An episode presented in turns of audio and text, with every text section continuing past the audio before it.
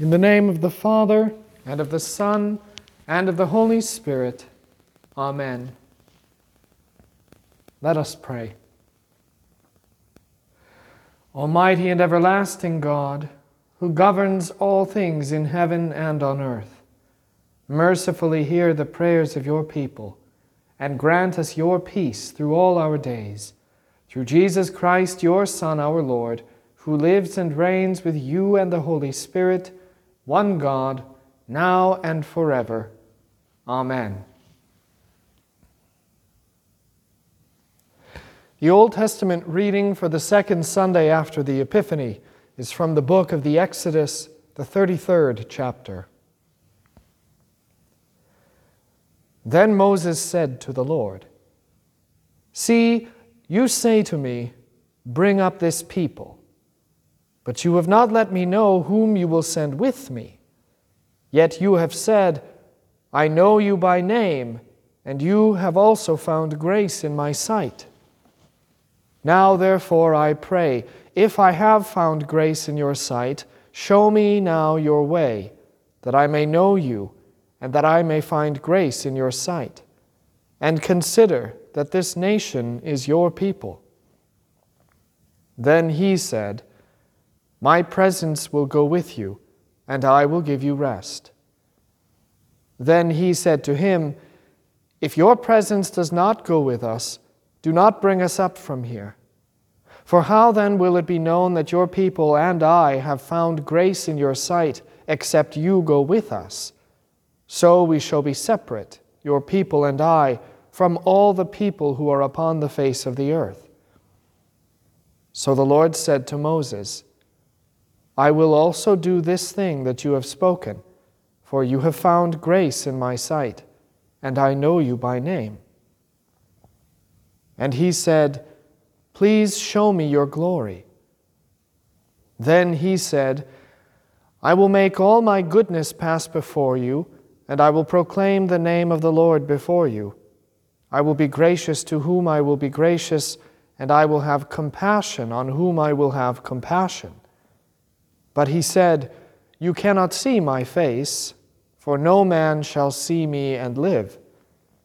And the Lord said, "Here is a place by me, and you shall stand on the rock. So it shall be, while my glory passes by, that I will put you in the cleft of the rock, and will cover you with my hand while I pass by. Then I will take away my hand, and you shall see my back, but my face shall not be seen." This is the word of the Lord. He sent his word and healed them, and delivered them from their destructions. Oh, that men would give thanks to the Lord for his goodness, and for his wonderful works to the children of men. The epistle is from Saint Paul's letter to the Romans, the twelfth chapter. Having then gifts differing according to the grace that is given to us, let us use them. If prophecy, let us prophesy in proportion to our faith. Or ministry, let us use it in our ministering. He who teaches, in teaching. He who exhorts, in exhortation. He who gives, with liberality. He who leads, with diligence. He who shows mercy, with cheerfulness. Let love be without hypocrisy. Abhor what is evil. Cling to what is good. Be kindly affectionate to one another with brotherly love, in honor giving preference to one another, not lagging in diligence, fervent in spirit, serving the Lord, rejoicing in hope, patient in tribulation, continuing steadfastly in prayer, distributing to the needs of the saints, given to hospitality. Bless those who persecute you. Bless and do not curse. Rejoice with those who rejoice, and weep with those who weep. Be of the same mind toward one another. Do not set your mind on high things, but associate with the humble. Do not be wise in your own opinion. This is the word of the Lord. The Holy Gospel according to Saint John, the second chapter. On the third day, there was a wedding in Cana of Galilee, and the mother of Jesus was there. Now both Jesus and his disciples were invited to the wedding. And when they ran out of wine, the mother of Jesus said to him, "They have no wine." Jesus said to her, "Woman, what does your concern have to do with me? My hour has not yet come." His mother said to the servants, "Whatever he says to you, do it."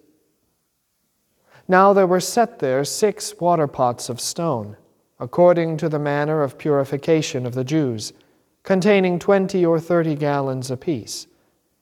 Jesus said to them, "Fill the water pots with water." And they filled them up to the brim. And he said to them, "Draw some out now and take it to the master of the feast." And they took it.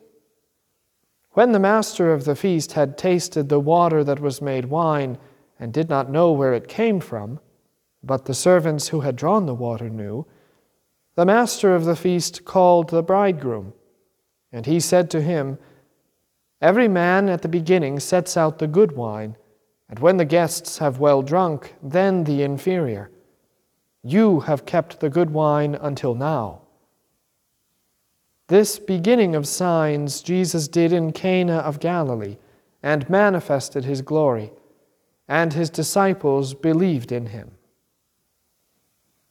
This is the gospel of the Lord. We confess our faith with the words of the Nicene Creed.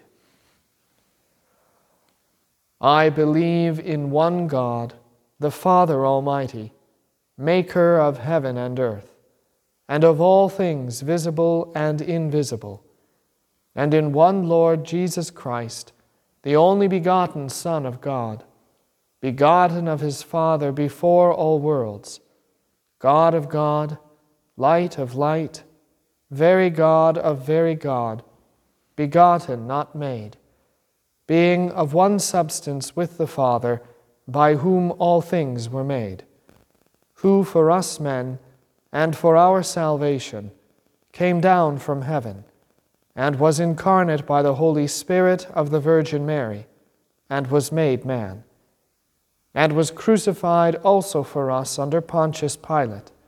He suffered and was buried. And the third day he rose again, according to the Scriptures, and ascended into heaven, and sits at the right hand of the Father. And he will come again with glory, to judge both the living and the dead, whose kingdom will have no end.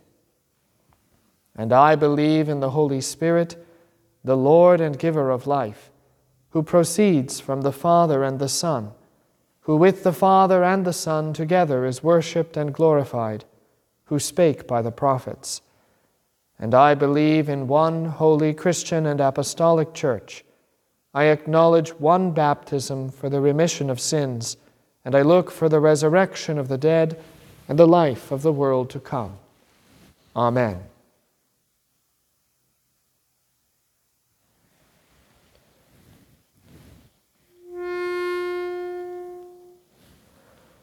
The only Son from heaven, foretold by ancient seers, by God the Father given, in human form appears, no sphere his light confining, no star so brightly shining, as he our morning star.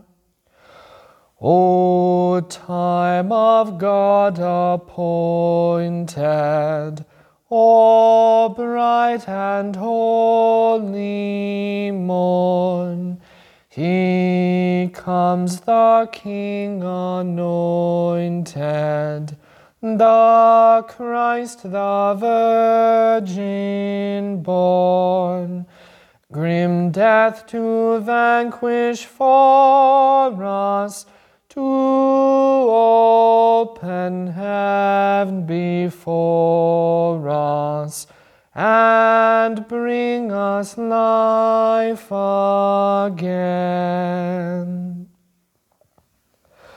O Lord, our hearts awaken to know and love you more, in faith to stand unshaken, in spirit to adore, that we through this world moving, each glimpse of heaven proving, may reap its fullness there. O Father, here before you, with God the Holy Ghost and Jesus, we adore you, O pride of angel host, before you mortals lowly, cry holy, holy, holy, O blessed Trinity.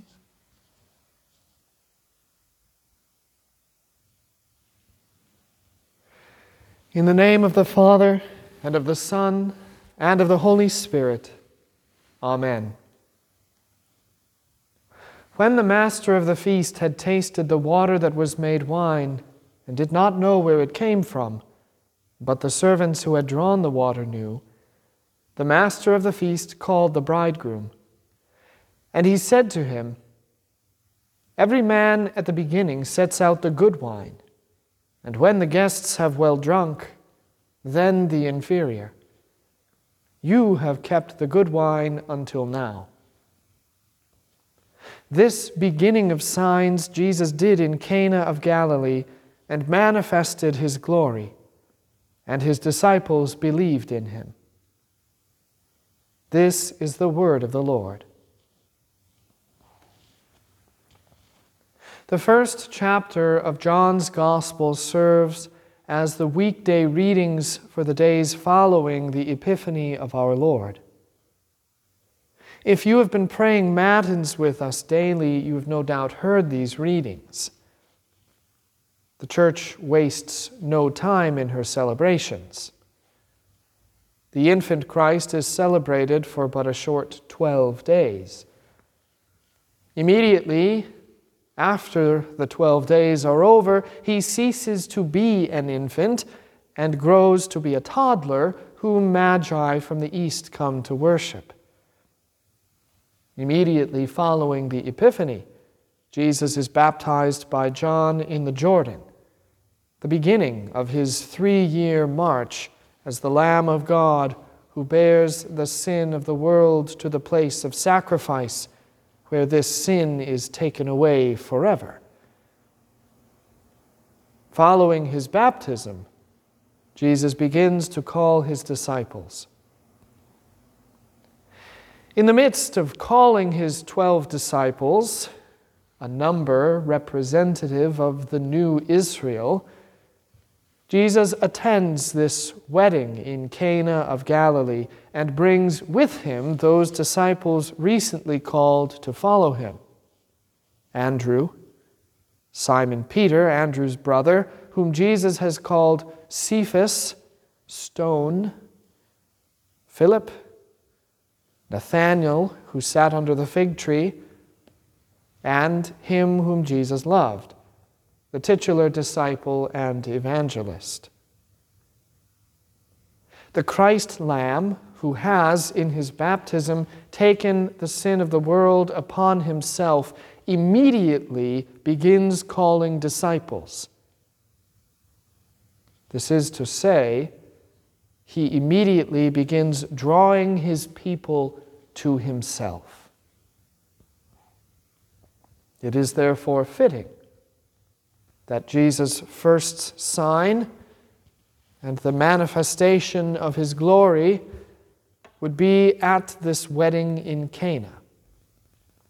In fact, there would be no greater place for him to have done so than Cana of Galilee, the focus of post-resurrection Jesus, nor could there be a better setting for the manifestation of his glory than a wedding.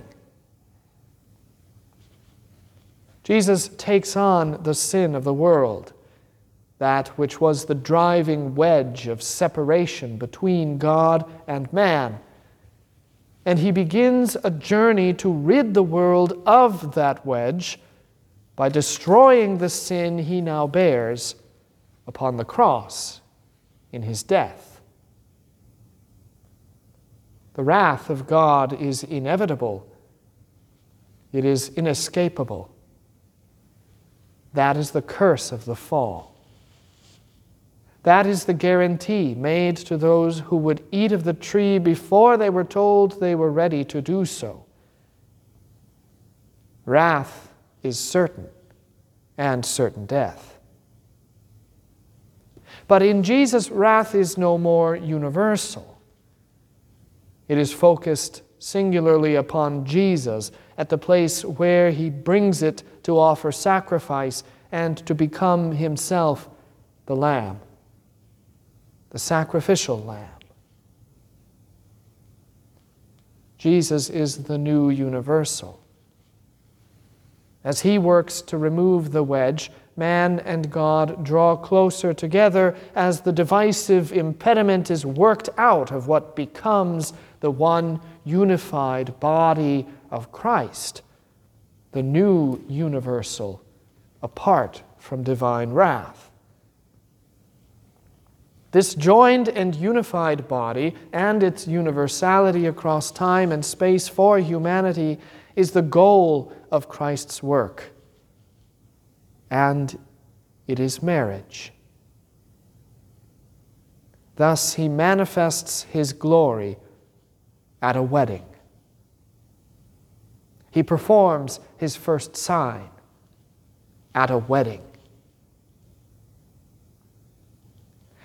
In his dialogue concerning marriage, Saint Paul writes to the Ephesians, "No one ever hated his own flesh, but nourishes and cherishes it, just as the Lord does the church. For we are members of his body, of his flesh, and of his bones. For this reason a man shall leave his father and mother and be joined to his wife, and the two shall become one flesh. This is a great mystery, but I speak concerning Christ and the church." Saint Paul puts forth all the norms and expectations of Christian marriage only to mention after the fact that truly he is speaking of Christ and the church. Marriage on earth is but the icon of God's love for his people and of the degree to which he desires to be united with them for eternity. Husbands are to love and to cherish their wives. They are never to look at or seek after any other. They are never to request or demand of their wives anything that is not for the sole good of their wives. Why? Because this is how Christ behaves, and marriage belongs to Christ. Wives are to love and cherish their husbands. They are never to look at or seek after another. They are to submit to the will of their husbands with the full confidence that their husband wants nothing but good for them. Why? Because this is how the church behaves toward Christ. And marriage is truly a reflection of that relationship belonging to the church as bride and Christ as bridegroom. Even the incarnation itself is really an act of marriage. It is the marriage of God and man, manifested in the flesh of Jesus. The incarnate Christ comes to save his people from their sins in order to be united with them, that they and he would be one flesh, one body of Christ living in mutual love. This is the importance of a wedding as the setting for his first sign and as the setting for the manifestation of his divinity. Everything begins and ends with marital union, because marital union is the tangible picture of reality God wills for you. At the wedding, two fleshes become one. Each dies to self. The individual is crucified in order that in that crucifixion the new union person of the one flesh might rise and live. Man is never fully man without union to woman. Woman is never fully woman without union to man. Humanity, as the crown jewel of God's creation, is therefore never fully human apart from union to God. Saint Paul also therefore writes, "Therefore we were buried with him through baptism into death, just as Christ was raised from the dead by the glory of the Father, even so we also should walk in newness of life. For if we have been united together in the likeness of his death, certainly we also shall be in the likeness of his resurrection." In marriage, self dies for other, as a sign of the God who himself died for other. In this death, there is also resurrection. Resurrection of the one flesh person from the ashes of the destroyed individuals, just as there is resurrection of the one true and incarnate God from the ashes of death's violent destruction. Jesus begins in Galilee at the wedding, and he ends in Galilee after the resurrection, manifesting what he has come to do and confirming the reality of what he has done. Where once he transformed water into wine, he soon returns as the source of both water and wine. And both he transforms into something greater through his salvific marital union with man enacted upon the cross. The water and the wine of Cana prefigure the new life-giving elements of water and blood that each pour from Christ's pierced side. To this holy, riven, beautiful side, the bride, the church, cries out as the bride of Solomon's song. "In the clefts of the rock, in the secret places of the cliff, let me see your face, let me hear your voice, for your voice is sweet, and your face is lovely." The water itself is transformed into a saving flood of baptismal washing, regeneration, and rebirth, poured out upon you. The choice wine becomes the New Testament of blood poured out for you. You yourselves are transformed from purification jars left empty to those now filled with divine water and blood. You are the bride, O church, who samples the best wine, and is filled with its spirit of joy and love as you look into the eyes of him who supplied it, your Lord, your God, your crucified and risen Christ, your beloved, your bridegroom. His glory is manifested in Cana of Galilee, but it is also manifested, therefore, here among you now. For he is still here, seeking to unite his people, offering his gifts, working miraculous transformations, and most importantly of all, wedding himself to you. Cana of Galilee is the beginning and the end and the eternity for all who seek to be one flesh in the body of Christ, joined to him and living his life everlasting. His glory is manifested here forever. Amen.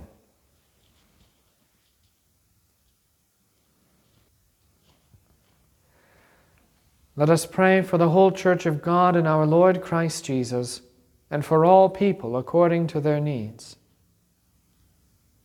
For the one holy Catholic and Apostolic Church throughout the world, that it may maintain a counterculture amidst the culture in the holy Word of God and the unsullied teachings of the blessed apostles, let us pray to the Lord. That the Lord who sent out his apostles would continue to bless his apostolic office for the blessings of strength, endurance, perseverance, courage, and steadfastness to be given to all bishops, pastors, chaplains of the armed forces, and missionaries, both domestic and abroad, let us pray to the Lord. For all Christian peoples, for strength of confession, resolve of will, rigidity of faith, and purity of life. For Christian households as sacred refuge, for all Christian marriages as icons of divine love, and for Christian youth, both young and old, that they would remain firmly grounded upon the rock of their faith's foundation and not be swept away by the current of the age, let us pray to the Lord. For the nations of the world, especially the United States of America, and for their people and for their rulers, especially for Joseph, our president, for upstanding leaders of good character and wisdom, for peace and concord, for an end to violence, warfare, and strife, for the destruction of evil and evil intent, and for the rule of love, for the preservation of justice, and for prosperity to abound among all nations, let us pray to the Lord. That the God to whom creation bows would grant unto the world deliverance from all error, relief from famine, protection from the dangers of this earth, and freedom to all in captivity, especially those who suffer for his most holy name. And that God would send his holy angels to guard us in every endeavor, let us pray to the Lord. For the Father's unfailing mercy upon those in anguish, those suffering with depression, those broken in heart and spirit, those struggling with addiction, those who fear, those who suffer, the unemployed, the destitute, and all the needy of this world, let us pray to the Lord. For the glory of the Christ's blessed epiphany to shine ever brighter and pierce the darkness of this age. For an opening of the eyes of faith to see God as he is revealed and ever sense his nearness. And for the return of the apostate and the conversion of the pagans, that all may be united in the love and light of Christ, let us pray to the Lord. For the healing of the great physician upon all the infirmities of man, granting an end to disease and health to the sick. Especially do we offer prayer for Sherry, Shirley, Janice, Judy, Stephen, Carl, David, Janice, and Josh, for peace to the dying, comfort to the bereaved, and everlasting peace to all servants and handmaidens who now rest in Christ, let us pray to the Lord. Almighty God and Father of our Lord Jesus Christ, even as you revealed your glory in days of old to your faithful people, do you continue this revelation in your Son, our Lord Jesus Christ, who gave himself as the great oblation for the sin of the world. May all hearts and minds be bowed to him alone, drawing near to behold this your glory as it is now revealed in flesh and blood offered eternally. May we both behold this beatific vision and participate in it, to the glory of your name and the salvation of our person.